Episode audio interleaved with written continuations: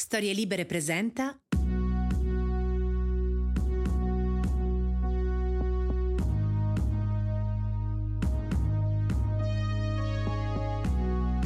Quattro anni fa la mia fidanzata è stata chiamata ad insegnare ad Harvard, professoressa di architettura del paesaggio, urbanistica e arti visive al GSD, la Graduate School of Design. Non che ci fossero grossi dubbi a riguardo, eh?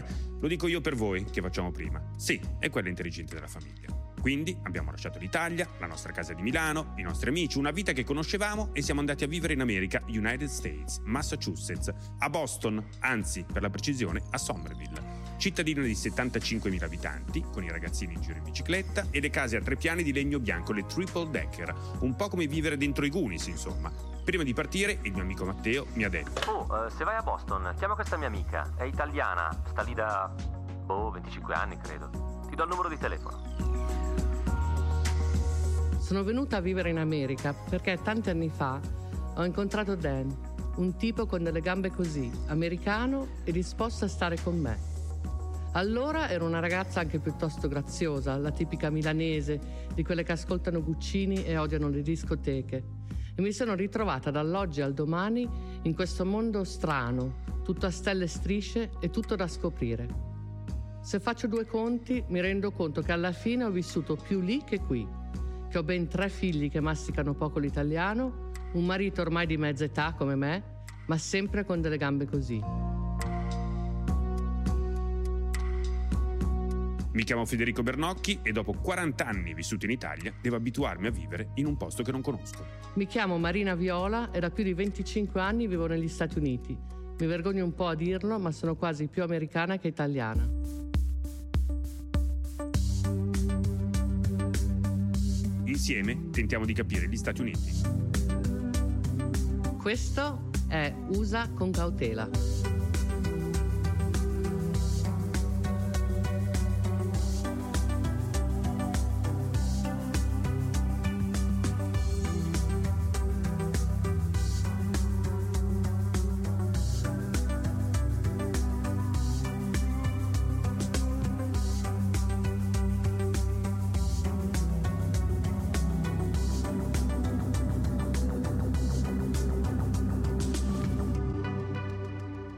Le vacanze sono finite, ci tocca tornare a lavorare. Sì, guarda, per me le vacanze sono un cambiamento d'aria, con, però con tre figli addosso, per cui non vedevo l'ora di finire, sinceramente. Ah, addirittura, quindi tu sei contenta che stiamo tornando a fare USA con cautela? Certo, felicissima, soprattutto per i milioni di ascoltatori. Allora sì, si contano ormai ovviamente milioni di ascoltatori, di abbonati al podcast di Storie Libere USA con cautela, che è il podcast che state ascoltando, condotto da Rina Viola e Federico Bernocchi, che vi parla di America.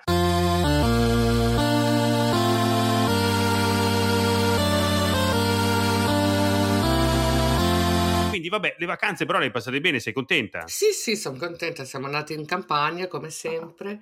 Siamo anche andati al mare una settimana. Abbiamo scoperto che a mio figlio non piace neanche avvicinarsi alla spiaggia, per cui potevamo essere tra i monti, ma va bene lo stesso. Tu invece? Io benissimo, ho fatto tantissimo mare, cosa che ho imparato a apprezzare da poco, relativamente da poco nella mia vita. Ovviamente mi mancano un po' gli Stati Uniti, nel senso che comunque una capatina negli Stati Uniti l'avrei fatta più che volentieri, ma in questo momento, nel momento in cui vi stiamo parlando, sempre a causa del Covid, eh, c'è il ban, il travel ban per tutta l'area Schengen, quindi tutti i paesi che fanno parte dell'area Schengen non possono andare negli Stati Uniti, cosa che invece per voi n- non esiste, cioè nel senso voi dall'America potete tranquillamente venire in Italia. Ma questo non si può fare. Certo che si può. Nella Casa delle Libertà. Facciamo un po' come cazzo ci pare.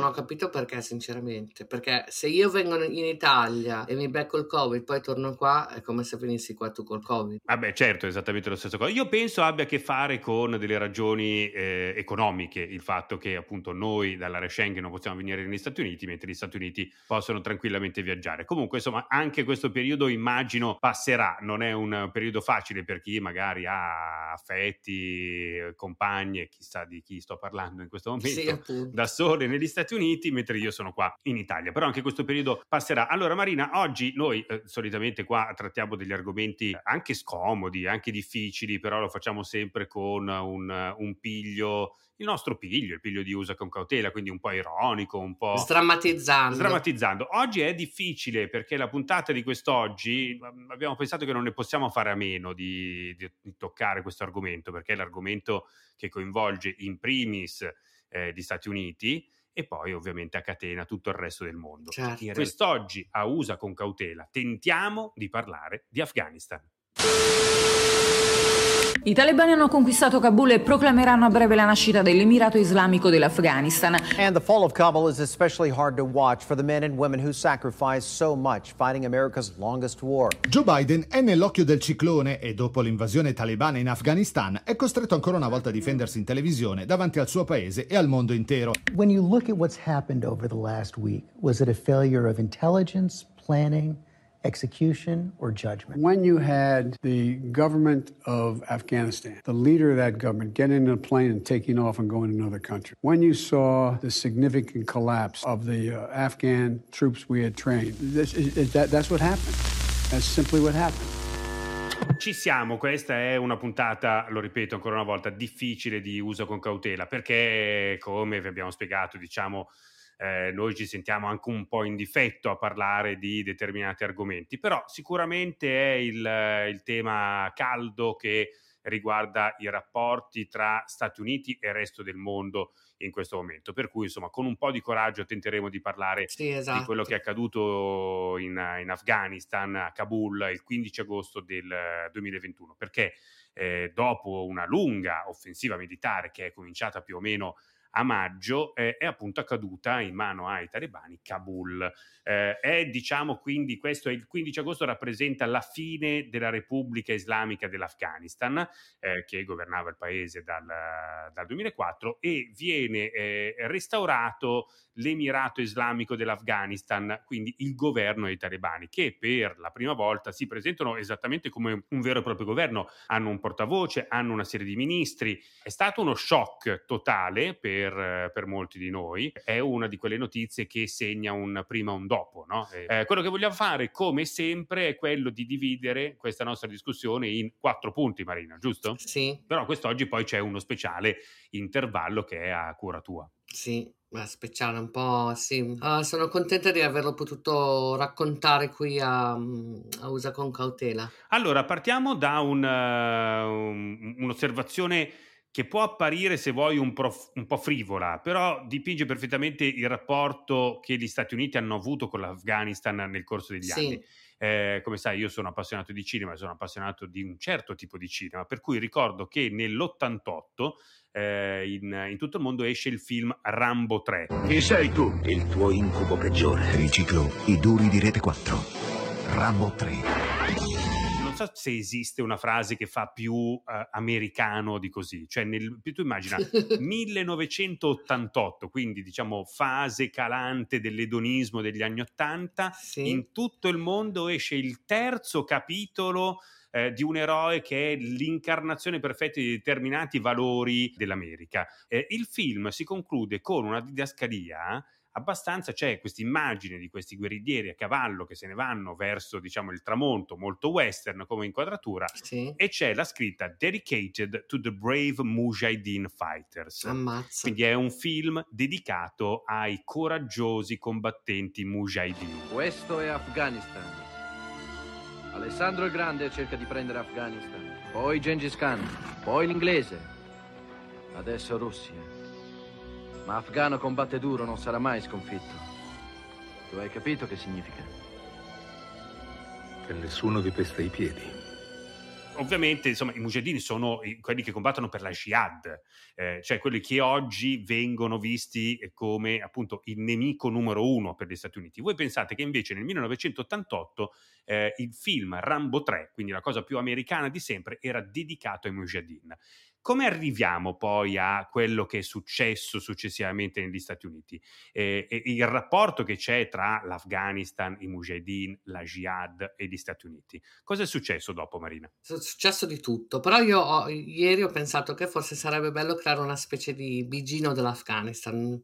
Due o tre minuti di storia proprio di quello che è successo dal diciamo 1979 che è l'anno in cui la Russia invade questo staterello di cui nessuno sapeva molto l'esistenza. Arrivano i russi e cosa succede? Gli americani, durante la guerra fredda, quindi gli americani non possono sottrarsi a questa invasione, devono comunque ri- rispondere, rispondono non fisicamente, cioè non andando direttamente in Afghanistan, ma dando un sacco, finanziando appunto i mujahideen, che sono quelli che in quel momento combattono contro uh, la Russia. Certo. La Russia a un certo punto se ne va perché capisce di non, di non farcela e i Mujahideen um, prendono possesso, diciamo, de- dell'Afghanistan. Però sono tanti grupperelli piccolini che si fanno molta guerra tra di loro e c'è invece questo nuovo gruppo di persone che si chiamano talebani che risolvono i problemi interni dell'Afghanistan uh, combattendo e vincendo contro i mujahideen e, e, sono al governo. Sono al governo afghano ed è un periodo stranamente felice per l'Afghanistan perché al momento non erano ancora così... Il termine potrebbe essere radicalizzati. Però col tempo i talebani diventano sempre più fondamentalisti appunto e non solo appoggiano gruppi eh, radicali e terroristici che sono contro l'Occidente e li appoggiano nel senso che danno loro lo spazio in Afghanistan per nascondersi. Tra questi gruppi ce n'è uno piccolino di un, di un certo Osama Bin Laden che si chiama Al-Qaeda, che lancia la prima jihad uh, contro gli Stati Uniti, quindi cosa succede? Diventa sempre più grande, eccetera, eccetera, e riescono nel 2001 a portare avanti il, il lato terroristico più um, enorme della storia degli Stati Uniti, ammazzando in un paio d'ore quasi 3.000 persone sia a, a, New York che a Washington e, e che nella, nell'aereo che era in partenza per, um, per la Casa Bianca che viene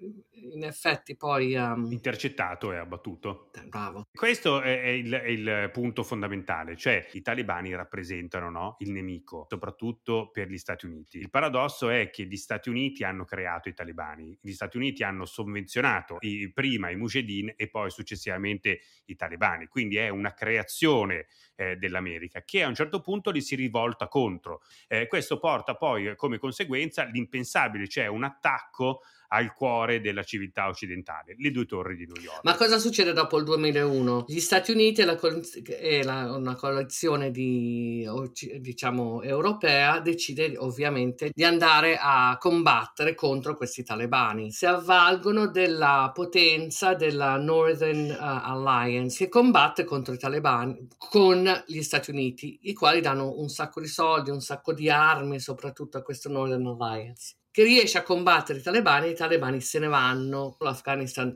ha la sua costituzione, si vota il presidente, sembra che tutto vada bene, però nel 2006 crolla tutto, si ritorna agli attacchi dei talebani terroristici, a quel punto gli, gli Stati Uniti sono lì, sono in Afghanistan e cercano in tutti i modi di parare la situazione. Poi Obama viene eletto presidente degli Stati Uniti e ha questa mm, patata bollente da risolvere, non sa cosa fare. Crea dunque una missione di guerra dicendo però tra due anni ce ne dobbiamo andare, non so se te lo ricordi questo. Sì, cosa. certo, certo. Tra due anni ce ne dobbiamo andare e crea questa, diciamo, missione che però non, ha, non si capisce niente. I, i, I, militari, ho visto un'intervista anche l'altro giorno, i militari dicono noi eravamo lì ma non avevamo capito, cosa, non si capiva cosa dovevamo fare. What to do when you don't know what to do. Obama prende tempo e dopo due anni dice noi ce ne andiamo. Dopodiché arriva Trump.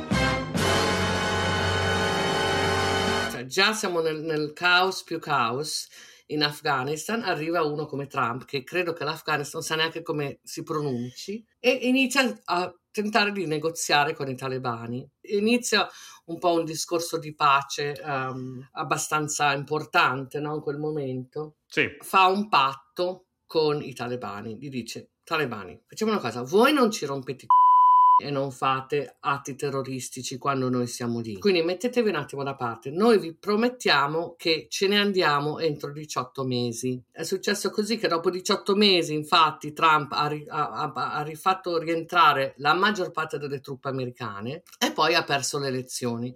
Quindi Biden si è ritrovato, che è il quarto presidente a questo punto che si deve occupare dell'Afghanistan, si è ritrovato con questi talebani che dicono vabbè voi adesso ve ne andate, pe- no problem, ci pensiamo noi. La sua scelta è stata o ce ne andiamo veramente o rimaniamo qua e ricontinuiamo questa guerra che però dopo vent'anni non uh, non ha nessun risultato positivo.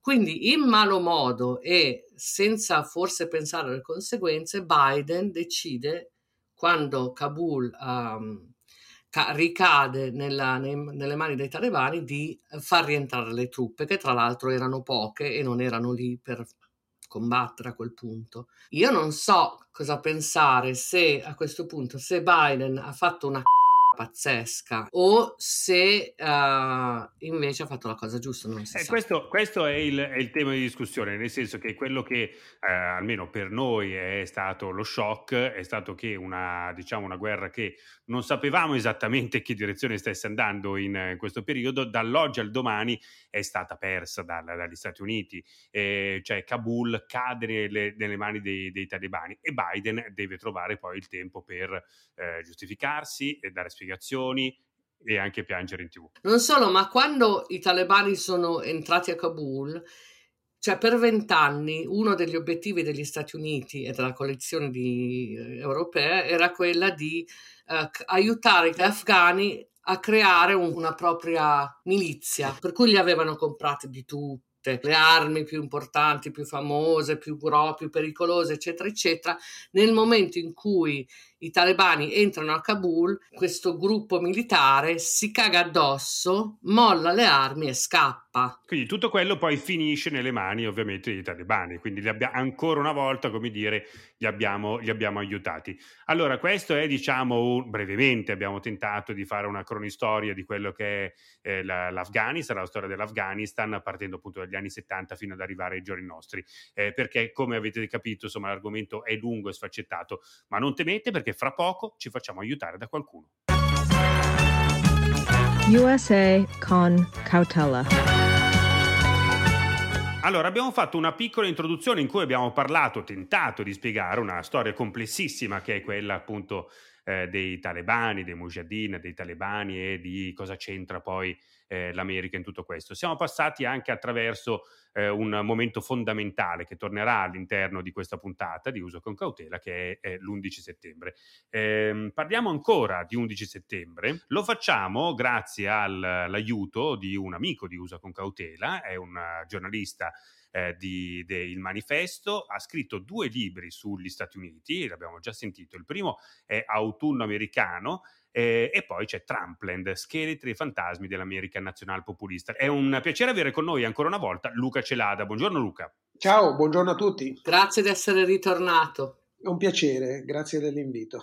Allora Luca, tu hai pubblicato sul manifesto proprio l'11 settembre, giorno in cui ovviamente insomma sui social eh, in tanti hanno voluto ricordare l'11 settembre, sia dal punto di vista personale che magari da un punto di vista anche un po' più ampio, non dico geopolitico, però insomma una lettura un po' più ampia. La tua è quella che ci ha colpito di più, perché riesce effettivamente a sradicare anche un po' quel, quel luogo comune che abbiamo visto eh, nelle, sulle prime pagine dei giornali, di tanti giornali, eh, cioè che, oddio, eh, siamo tornati indietro, cioè quello che è successo il 15 agosto a Kabul un, eh, un, si apre una nuova crisi. In realtà la tua lettura è differente, cioè questa crisi forse non si è mai chiusa. Sì, a me è sembrato per, per le ragioni che ricordavi tu, no? soprattutto per questo anniversario così simmetrico, no? il ventennio quasi alla settimana, no? in cui la caduta di Kabul è speculare all'invasione americana, chiaramente ne ha fatto un, un anniversario molto pregno, naturalmente di ricordo, di memoria del, di quel giorno infausto che tutti eh, noi che c'eravamo a qualunque età eh, diciamo ricordiamo bene, ma mi sembra che eh, si sia forse persa un po' l'occasione di riflettere ecco, un, un po' più profondamente sia su quello che quel, quell'evento del 2001 ha inaugurato e sia dove ci ha portato oggi. E a me mi sembra eh, che noi oggi stiamo vivendo nel presente che si è aperto allora in un certo senso. E mi sembra che quello che poi è accaduto dopo quegli attentati, quindi eh, le guerre in Medio Oriente, le guerre americane ed occidentali, abbiano un po' rappresentato eh, l'incapacità di elaborare questo mondo così cambiato, così radicalmente cambiato che ci presentava all'atto pratico Al-Qaeda con questi eh, attentati, mh, incredibile, letteralmente difficili da credere, e vi è seguita invece una risposta che usava i metodi e i linguaggi del cosiddetto secolo americano, di quello del presente che noi conoscevamo prima, quindi una guerra, tu ci colpisci, io mi vendico, colpisco te, vengo lì, eh, ti cambio, eh, no? la famosa esportazione della democrazia, il regime change. Ciò che invece io trovo speculare è, come hanno segnalato anche molti altri, che il cambiamento radicale sia avvenuto proprio fra, fra di noi in Occidente, in primis gli Stati Uniti, che loro malgrado, pensando di influire, di andare là a cambiare le cose, sono essi stessi mutati radicalmente. E per chiudere questo primo pensiero, insomma, esiste un'altra data, quella del 6 gennaio del 2021, dell'assalto al Campidoglio, eh, che è stato un tentativo di, per usare la terminologia invece del 2001, di regime change. No? Si parlava, i conservatori all'epoca dicevano, beh, noi cambiamo il regime e miglioreremo le cose.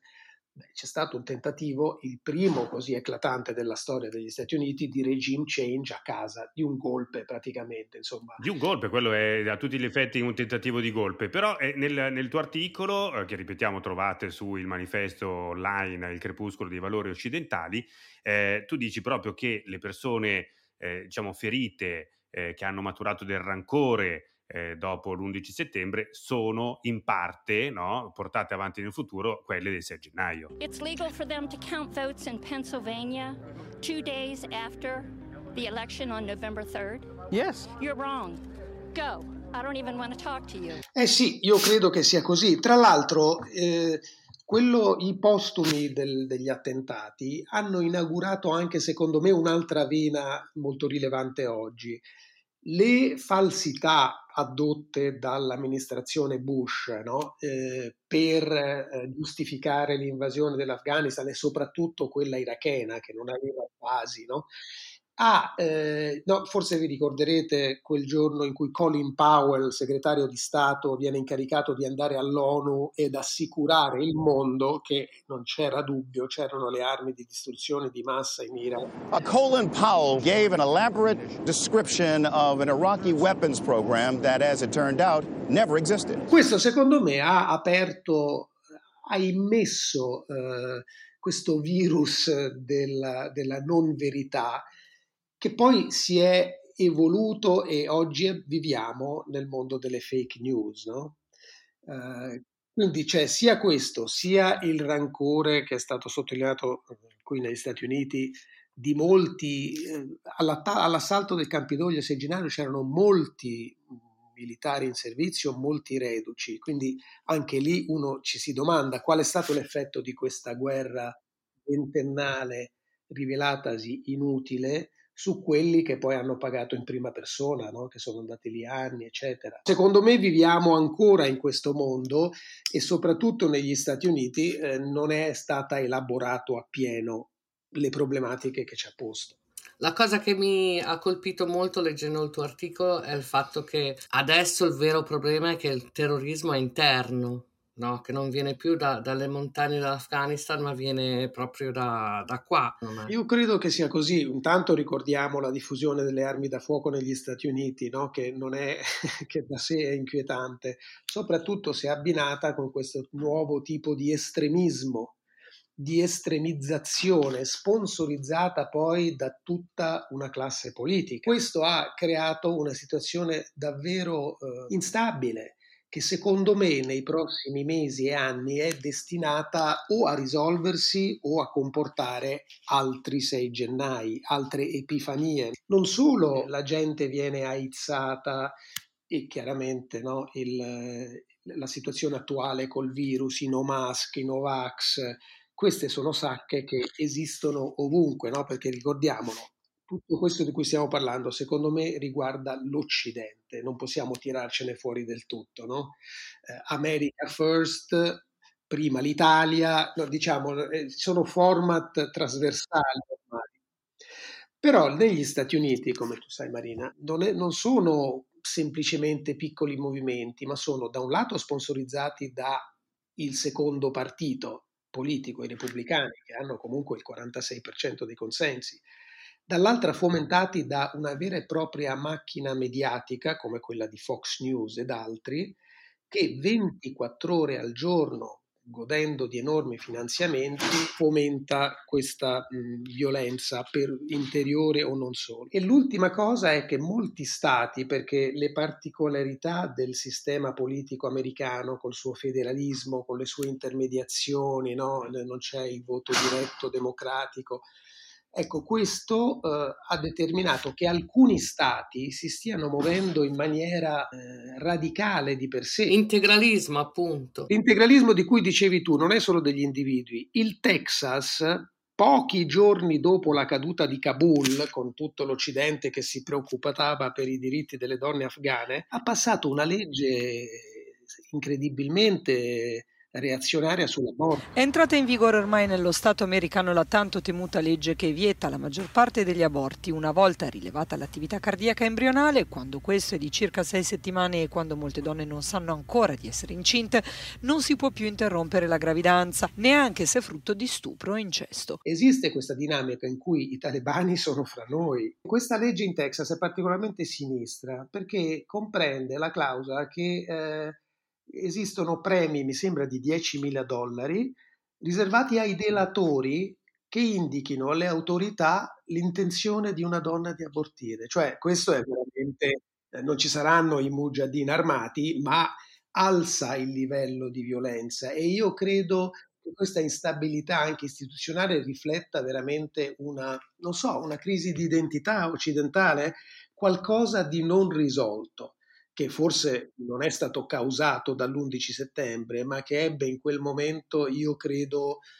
un momento topico, ecco, una specie di si apre un nuovo, una nuova era. Si apre un nuovo ventennio. Eh, nel 2041 saremo qua ancora a discutere di quello che, che, è accaduto. Come se hai la possibilità, insomma, anche immaginifica di immaginare una cosa del genere, di, di ipotizzare delle, degli scenari, che cosa quali sono gli scenari possibili adesso negli Stati Uniti? È la domanda da 10 milioni di dollari. Eh, vediamo, io, io, posso solo rilevare che questa accelerazione, questo sbandamento rappresentato soprattutto dal, dal, quadregno di Trump e che non è necessariamente concluso o comunque non del tutto risolto, dipenderà da quello che accade in questo anno, nel prossimo anno, sicuramente in, nell'amministrazione Biden un presidente che mira, eh, la sua ricetta è chiara, stabilizzare con un forte investimento sociale, no? uno statalismo di stampo quasi rooseveltiano, l'immissione di migliaia e migliaia di miliardi in progetti sociali, aiuto alla famiglia, diminuzione della eh, forbice sociale, tutte cose chiaramente molto necessarie.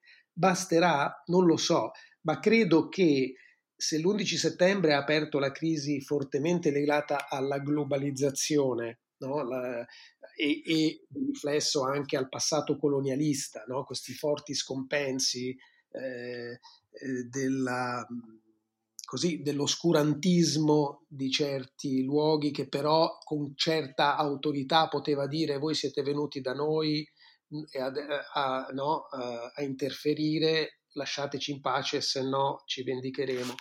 Ecco, tutte queste problematiche non sono risolte e si tratta in un certo senso, quello che avviene negli Stati Uniti adesso è da un lato questo nazionalismo eh, populista mh, esacerbato che, con, che, se la vede con il progetto di una società invece multiculturale che riesca a proiettare nel futuro eh, la capacità che ha avuto sempre la società americana di accogliere eh, nuovi settori della popolazione ed integrarli. Tu finisci il, l'articolo però con una nota positiva.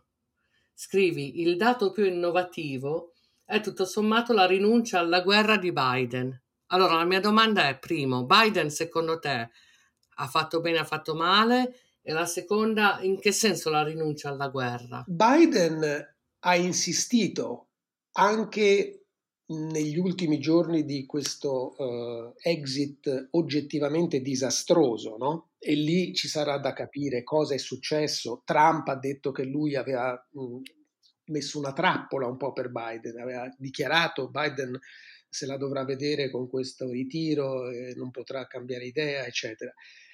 Però Biden, pur sotto enorme pressione, ha detto è orribile quello che sta accadendo, ci dispiace, eh, cercheremo di aiutare gli alleati, ma accada quello che accada, il tempo di questa guerra è finito e delle guerre è finito, ha detto.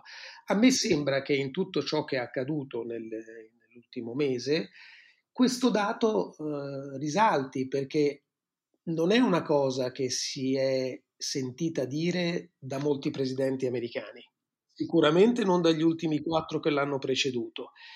E ehm, non credo che sia semplice isolazionismo, non sono sicuro di cosa indichi, ma mi sembra un dato nuovo. Mm. È positivo anche. Eh sì, eh sì, insomma, la fine della guerra è positiva.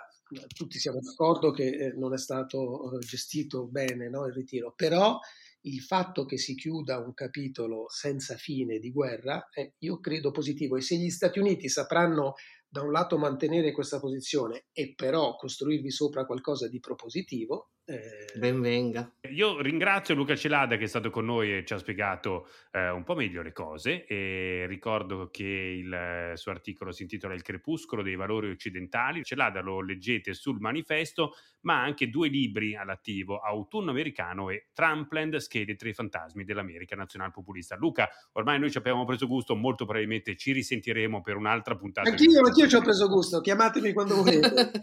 Grazie Luca, un abbraccio. Ciao. Ciao, a presto. Hey, how you guys doing? Nel 2001 io e la mia famiglia abitavamo a Brooklyn, New York. Un giorno ci siamo svegliati ed era l'11 settembre. Quel martedì decidemmo che Dan, che lavorava a Manhattan, una decina di isolati dalla scuola di Luca, lo avrebbe portato a scuola metropolitana io avrei portato Sofia, che aveva due anni, al suo asilo. Avrei poi incontrato l'avvocatessa di Luca al distretto scolastico per cercare di ottenere più servizi per lui. Gli uffici erano a Brooklyn Heights, zona sempre di Brooklyn divisa dalla parte più a sud di Manhattan soltanto dal West River. C'era una strada andando all'asilo di Sofia che avrebbe potuto essere l'immagine di una cartolina. Sbocciava come se fosse una cosa normale lo skyline di Manhattan con i suoi grattacieli che rendono il cemento una roba romantica e splendida. City Lights, diceva Sofia ogni mattina dal seggiolino della macchina. Ogni volta le promettevo che l'avrei portata a fare una passeggiata sul ponte per vederla di sera le City Lights, che erano magiche come i fuochi artificiali. La lasciai a scuola e proseguì per la mia strada, sempre piena di traffico. Girai a destra e presi la Flatbush Avenue. Arrivai all'appuntamento alle nove e un quarto, perfettamente in orario. mentre aspettavo l'avvocatessa, guardavo fuori dalla finestra l'immagine ormai familiare, anche a chi non c'è mai stato, di Manhattan. Nove e mezza, dieci meno un quarto, e io lì, ad aspettare. Squillò il cellulare, era Dan, tutto agitato. Ho visto un aereo entrare dentro una delle torri gemelle. Io, presa a ripetere tra me e me quello che dovevo dire durante la riunione, risposi che dovevo andare. Non avevo ascoltato con attenzione. Ma che cazzo dice? Il solito esagerato. Lui aveva lasciato Luca a scuola e si era avviato verso il suo ufficio. Camminando vide un aereo volare bassissimo e una signora davanti a lui si fermò, si girò verso di lui e gli disse: Speriamo che non vada verso il World Trade Center. Continuarono a camminare per la loro strada fino a quando cominciarono a sentire delle urla attorno a loro. Si girarono in tempo per vedere un fumo nero e denso nel cielo azzurrissimo. Fu allora che cercò freneticamente il cellulare nella tasca della giacca e mi chiamò, ma io stavo aspettando quella stronza dell'avvocatessa che non è mai arrivata. Poi il fumo cominciai a vederlo anch'io dalla finestra dell'ufficio e cercai di richiamare Dan senza successo. Il panico cominciò a sentirsi nell'aria e decisi di andare a cercare un telefono per assicurare mia madre che noi stavamo tutti bene. Arrivai sulla strada e vidi gente correre a destra e a sinistra con volti sconvolti. Cercai un telefono pubblico e a mia grande sorpresa notai che davanti ad ogni telefono c'era la fila. Aspettai il mio turno e chiamai mia madre che allora lavorava in RAI. Non so cosa sia successo, ma qualsiasi cosa sia noi stiamo bene. Lei con voce gelida rispose: Hanno appena attaccato il Pentagono. Ricordo di aver sentito le mie gambe cedere. La salutai di fretta e corsi verso la macchina. Mi venne un istinto enorme di recuperare la mia famiglia e tenermela in casa con me. Sulla Flatbush Avenue ormai governava il caos. Macchine che correvano contromano, gente che urlava per strada, l'aria che si faceva scura e puzzolente. Andai subito a recuperare Sofia e fu allora che scoprì quello che era veramente successo. Le altre mamme mi dissero di non bere l'acqua del rubinetto e di andare a casa e di non uscire e di pregare Dio che tutti i miei cari fossero sani e salvi. Mi prese il panico. Io e Sofia andammo immediatamente a casa e accesi la CNN le immagini erano spaventose, atroci e io non riuscivo a contattare Dan per assicurarmi che lui e Luca fossero al sicuro. La CNN annunciò che un secondo aereo aveva colpito l'altra torre. I giornalisti, presi dal panico, anche loro dicevano che c'erano autobombe parcheggiate per la città e di stare a casa. Dan cominciò a vagare per la città da solo. Vide il secondo aereo entrare nella torre come una pallottola in quell'attimo tutti i passanti si fermarono, misero le mani sulla bocca e urlarono.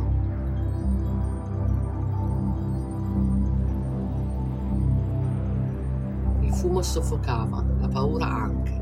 Andò alla scuola di Luca, come fecero altri genitori. Molti di quelli che entravano erano coperti di polvere, ovviamente appena usciti dalle torri, che andavano ad abbracciare i loro figli che, da autistici, erano assolutamente ignari del terrore negli occhi dei genitori. Dan prese Luca e chiamò alcuni amici per chiedergli di poter passare la notte da loro. Io invece a Brooklyn sentivo soltanto l'odore acre del fumo nero e il terrore di non potermi mettere in contatto con lui. Fu una giornata interminabile. Verso sera Dan e Luca attraversarono a piedi il ponte di Brooklyn insieme a centinaia di persone. Sembrava un esodo di zombie. Tutti avevano attorno alla bocca sciarpe o magliette per non respirare l'odore della morte. Tutti erano scioccati e in silenzio attraversarono il ponte mentre di fianco a loro i due grattacieli erano diventati enormi montagne di morti. Quando li vidi arrivare da lontano riuscii finalmente a piangere. Me li abbracciai, i miei due ragazzi, come se fossero tornati dalla guerra. Presi Luca, ignaro, in braccio e me lo baciai come non prima. Stranamente quella sera mi venne di andare in chiesa, forse perché avevo bisogno di un posto silenzioso, tranquillo, di raccolta. Entrai nella chiesa battista dietro casa mia. Ero l'unica donna bianca.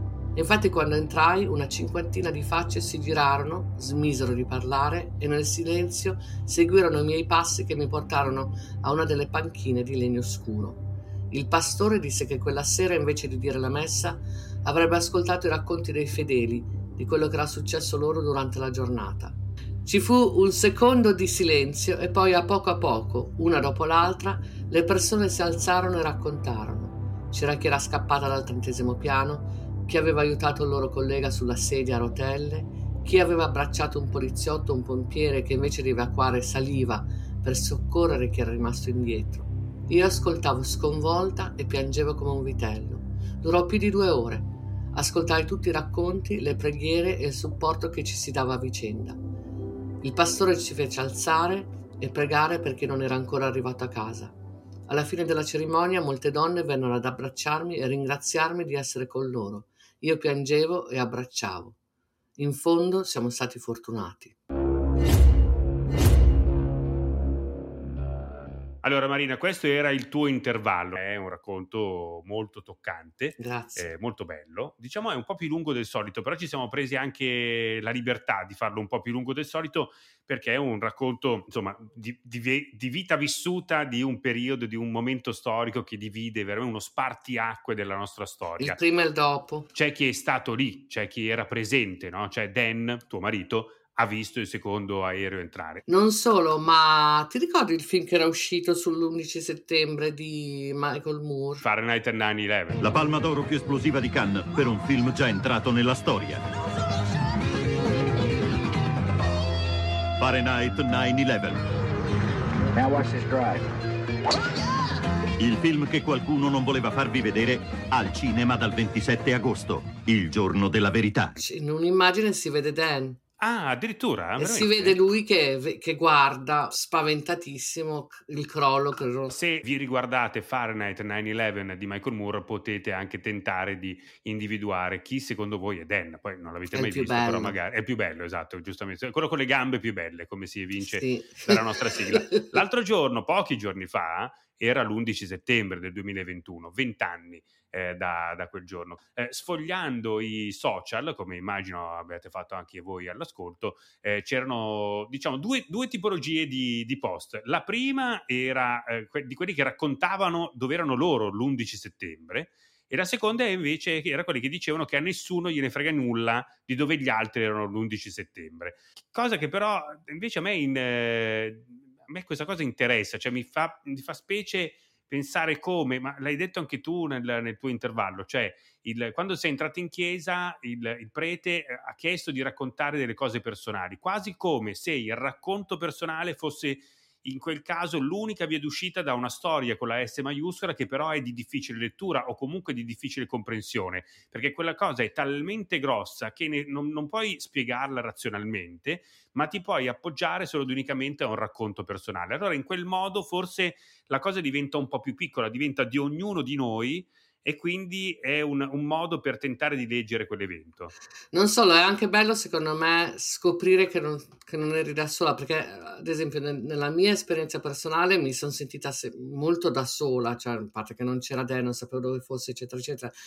Poi invece ascoltando altre persone dicevo, vabbè, allora non sono io che esagero, no? Cioè eravamo tutti lì. E cosa facevi tu in quel momento lì? Rendere il tuo essere lì una condivisione anche proprio fisica con le altre persone. A me piace molto quello. Guarda, io ero in università a Bologna in, in quel momento e ricordo che appunto arrivarono delle, delle voci, delle piccole voci che ovviamente all'inizio nessuno riusciva a capire. C'è anche questo poi col tempo è diventato una sorta di, di leggenda perché ho racconto che poi ci siamo fatti più e più volte io e gli amici mm. che eravamo in quel momento in via Zamponi, in via Zamponi al 36 alla biblioteca a studiare, no? A un certo punto mm. ci ricordiamo di una persona che passa per via Zamboni dicendo sono cadute le due torri, sono cadute le due torri e istantaneamente se tu sei a Bologna pensi alle torri di Bologna. Certo. Ma guardando poi all'epoca c'erano pochi computer in biblioteca connessi a internet, c'era Netscape come come browser, quindi parliamo veramente del 2001, insomma un periodo di, lontanissimo per quanto riguarda la tecnologia.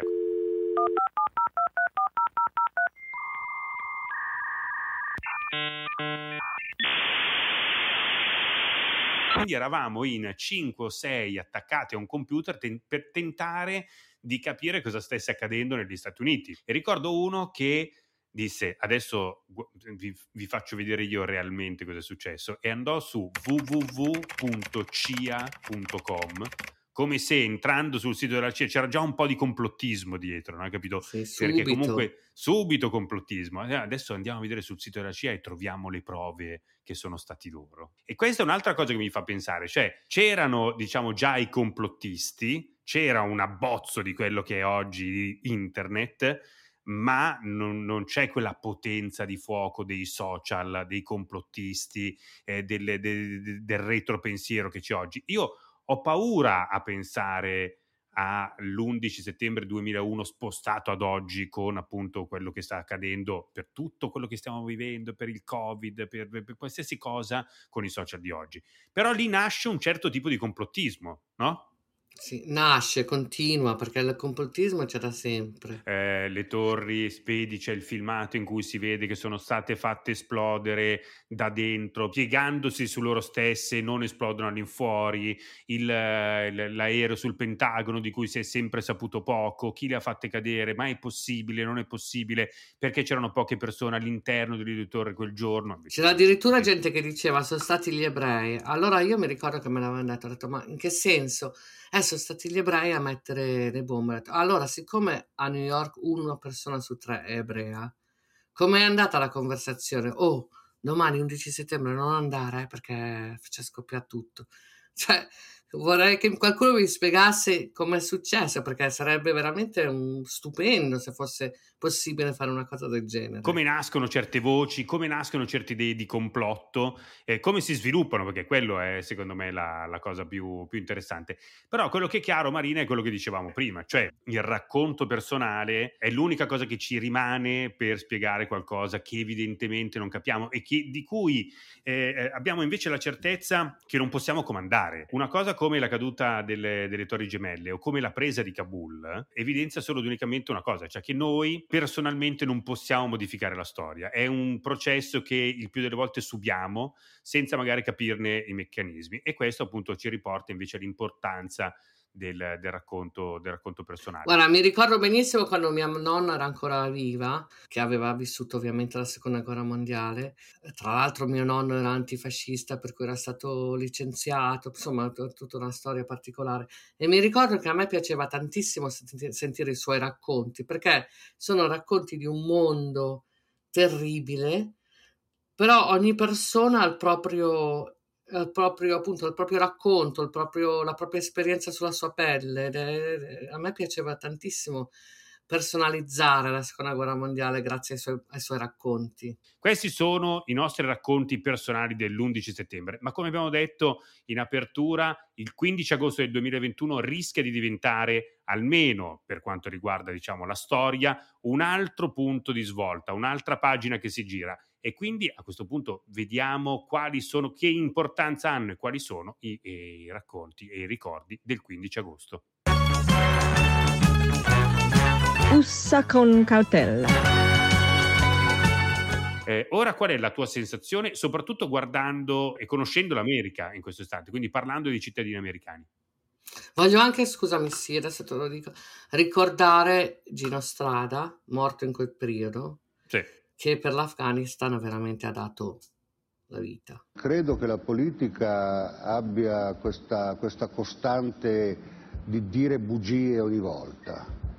L'Afghanistan. Allora, noi siamo in guerra in Afghanistan da anni e anni e anni e anni, non se ne parla più. Pochissimo prima appunto della caduta di Kabul, tanto da far passare quasi appunto, cioè viene a mancare Gino Strada e poco dopo Kabul cade nelle mani dei talibani, cioè una roba tristissima. Però appunto quello che ti volevo chiedere invece è la, la reazione, il polso, la, insomma la pancia della, dell'America in questo momento, eh, qual è? Allora, la, questa è la mia osservazione, non frega niente a nessuno. Nel senso, non è tanto un tema di conversazione tra gli amici come lo era, per esempio, Black Lives Matter o quello che è successo il 6, il 6 gennaio al Campidoglio, in parte perché comunque non ha, non ha nessun impatto sul quotidiano degli americani. E poi perché è complesso come discorso, non è facile e poi non è così interessante come qualcosa che potrebbe succedere all'interno degli Stati Uniti. Il dibattito è molto meno acceso, certo sui giornali se ne parla, prima, prima notizia di tutti i giornali, eccetera, eccetera, si, si sono qui viste le immagini terribili della, dell'aeroporto di Kabul, ma poche discussioni al, tra gli amici, ecco, quella è la sensazione che ho avuto. Ci sono determinate cose che ci hanno colpito a tutti, cioè le prime immagini dell'aeroporto di Kabul, eh, l'aereo cargo americano pieno di persone che tentano di, di scappare, eh, quel parallelo insostenibile, eh, cioè della persona che cade dal, dalle Torri Gemelle l'11 settembre del 2001 e quella persona che invece è attaccata all'aereo americano a un certo punto mentre l'aereo in volo perde la presa e cade perché era, era inevitabile. Quindi quei due corpi che cadono sono eh, un parallelo, per tornare a quello che diceva Luca Celada prima, no? a vent'anni di distanza siamo di fronte a quasi una scena a una scena molto simile. La notizia che in, uh, in Afghanistan è vietata la musica, eh, i diritti delle donne, poi ovviamente sono partite anche delle catene di Sant'Antonio più o meno presentabili su, sui social in cui ci si vestiva di bianco e si guardava pensierosi l'orizzonte con la didascalia pensando alle donne afghane, i diritti delle donne, eh, le, le, gli sportivi afghani che tentavano di scappare, che avevano eh, competizioni o che tentavano magari di tornare in Afghanistan, che volevano sapere delle notizie eh, dei propri cari. Insomma, mh, alcune cose ci hanno colpito eh, intimamente. Sì, le cose umane, diciamo, secondo me, le cose che poi quando le... Ad esempio, mi ricordo durante la guerra, non ero ero piccola, non però studiando la guerra del Vietnam mi ricordo che è diventata molto più, diciamo, parte del discorso di tutti quotidiano quando hanno cominciato a mostrare le immagini. Le immagini sono molto forti, quindi quando vedi delle immagini terribili come quelle che abbiamo visto all'aeroporto di Kabul, è difficile non, non, non sentire qualcosa. Poi magari uno non ha ancora capito perché sono all'aeroporto di Kabul e cosa è successo, chi sono i talebani, cioè, magari uno non, non capisce o non sa o non è interessato a sapere di quello che ci sta dietro, ma l'immagine è sempre molto forte. No, l'immagine è terribile, come eh, l'immagine di Tommaso Claudi, diplomatico italiano. Di... Aeroporto operativo, nonostante le difficoltà, all'interno c'è un presidio dell'ambasciata italiana con il console Tommaso Claudi. Il nostro obiettivo, ci dice, è mantenere il ponte aereo aperto. Allora è stato fatto un po' di pasticcio, poi veniva eh, detto che era un console, in realtà era un secondo segretario, che poi è stato fatto console a interim proprio per gestire la situazione di emergenza all'aeroporto di Kabul, che è stato immortalato, sicuramente avete visto visto la foto in cui prende in braccio un bambino e lo mette in salvo. Ecco, anche per tornare a, par- a paralleli storici, l'idea di un genitore disperato che dà in mano suo figlio a un militare per metterlo in salvo, non sapendo poi che fine farà questo bambino, se mai lo rivedrà, che vita avrà, cose del genere, ma per salvarlo dagli orrori della guerra in quel caso la memoria corre ovviamente alla seconda guerra mondiale e al nazismo, è qualcosa di, di inimmaginabile e impensabile. Forse anche lì scatta anche una sorta di protezione, no? cioè tornando al discorso come mai sembra che a nessuno gli importi più di tanto, come mai non passiamo tutte le nostre serate a parlare di Kabul e di Afghanistan, perché c'è anche una sorta di, di pudore o comunque la difficoltà a, a, a concepire e a comprendere cose del genere. C'è un'ultima cosa che ti volevo chiedere, mm, Marina. È stato fatto un parallelo tra la caduta di Kabul, the fall of Kabul, e the fall of Saigon. America's withdrawal from Afghanistan ended up in a chaotic evacuation. The image of a helicopter lifting off above the U.S. Embassy in Kabul has drawn comparison to the fall of Saigon in 1975. House GOP conference chair Elise Stefanik tweeted, This is Joe Biden's Saigon. Eh, tu hai appena citato la guerra del Vietnam, no? Cioè, nel momento in cui Saigon cade e viene presa appunto da, dai vietnamiti, quella è la fine della guerra del, del Vietnam. Non solo, no? è un'altra guerra che gli americani non hanno vinto. Appunto, cioè la guerra, la, la disfatta definitiva dopo un lunghissimo periodo in qualcosa di impensabile eh, c'è l'elicottero del, di chi stava a Saigon, no? degli americani che stanno a Saigon, che scappano e lo stesso avviene con il presidente del, dell'Afghanistan che è costretto a scappare su un elicottero americano.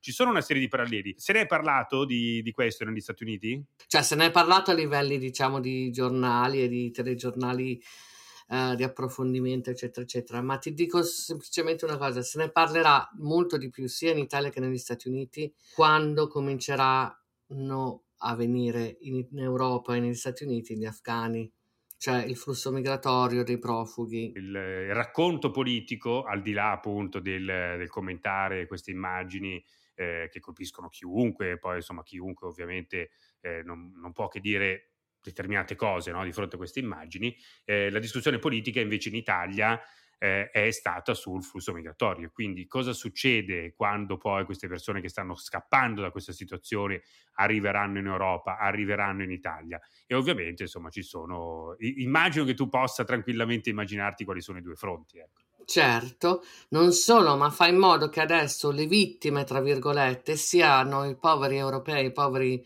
americani che devono in qualche modo avere a che fare con questi afghani che, che cazzo sono, capito? È una cosa pazzesca perché noi siamo, noi, eh, dico americani ma occidentali, siamo andati lì vent'anni di guerra, abbiamo distrutto le infrastrutture, abbiamo distrutto la cultura, abbiamo ammazzato milioni di persone. Chi riesce a scappare scappa e poi arriva a sti rompi.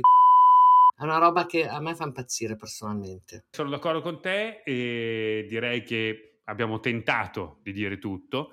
Sì, non abbiamo fatto mai ridere. Eh, oggi era difficile far ridere, eh, effettivamente oggi era difficile. Però guarda, abbiamo l'ultimo, l'ultimo asso nella manica, perché come sempre chiediamo a Dan, tuo marito, visto che peraltro è stato anche insomma, citato più volte durante questa puntata, se almeno questa volta forse ce l'abbiamo fatta a dire Beh, se non è questa senso. volta no, io perdo le speranze. What the fuck was that? Kidding me? A couple of wops sitting around trying to trying to dissect the US of A. You guys have no freaking clue. What the hell are you fucking talking about? That ain't. Ugh. Jesus. Uh, wow. Oh. Usa con cautela è un programma di Federico Bernocchi e Marina Viola. La sigla è di Andrea Sorogni e Gabriele Malavasi montaggio è a cura di Federico Bernocchi e il mastering di Simone Tolomelli.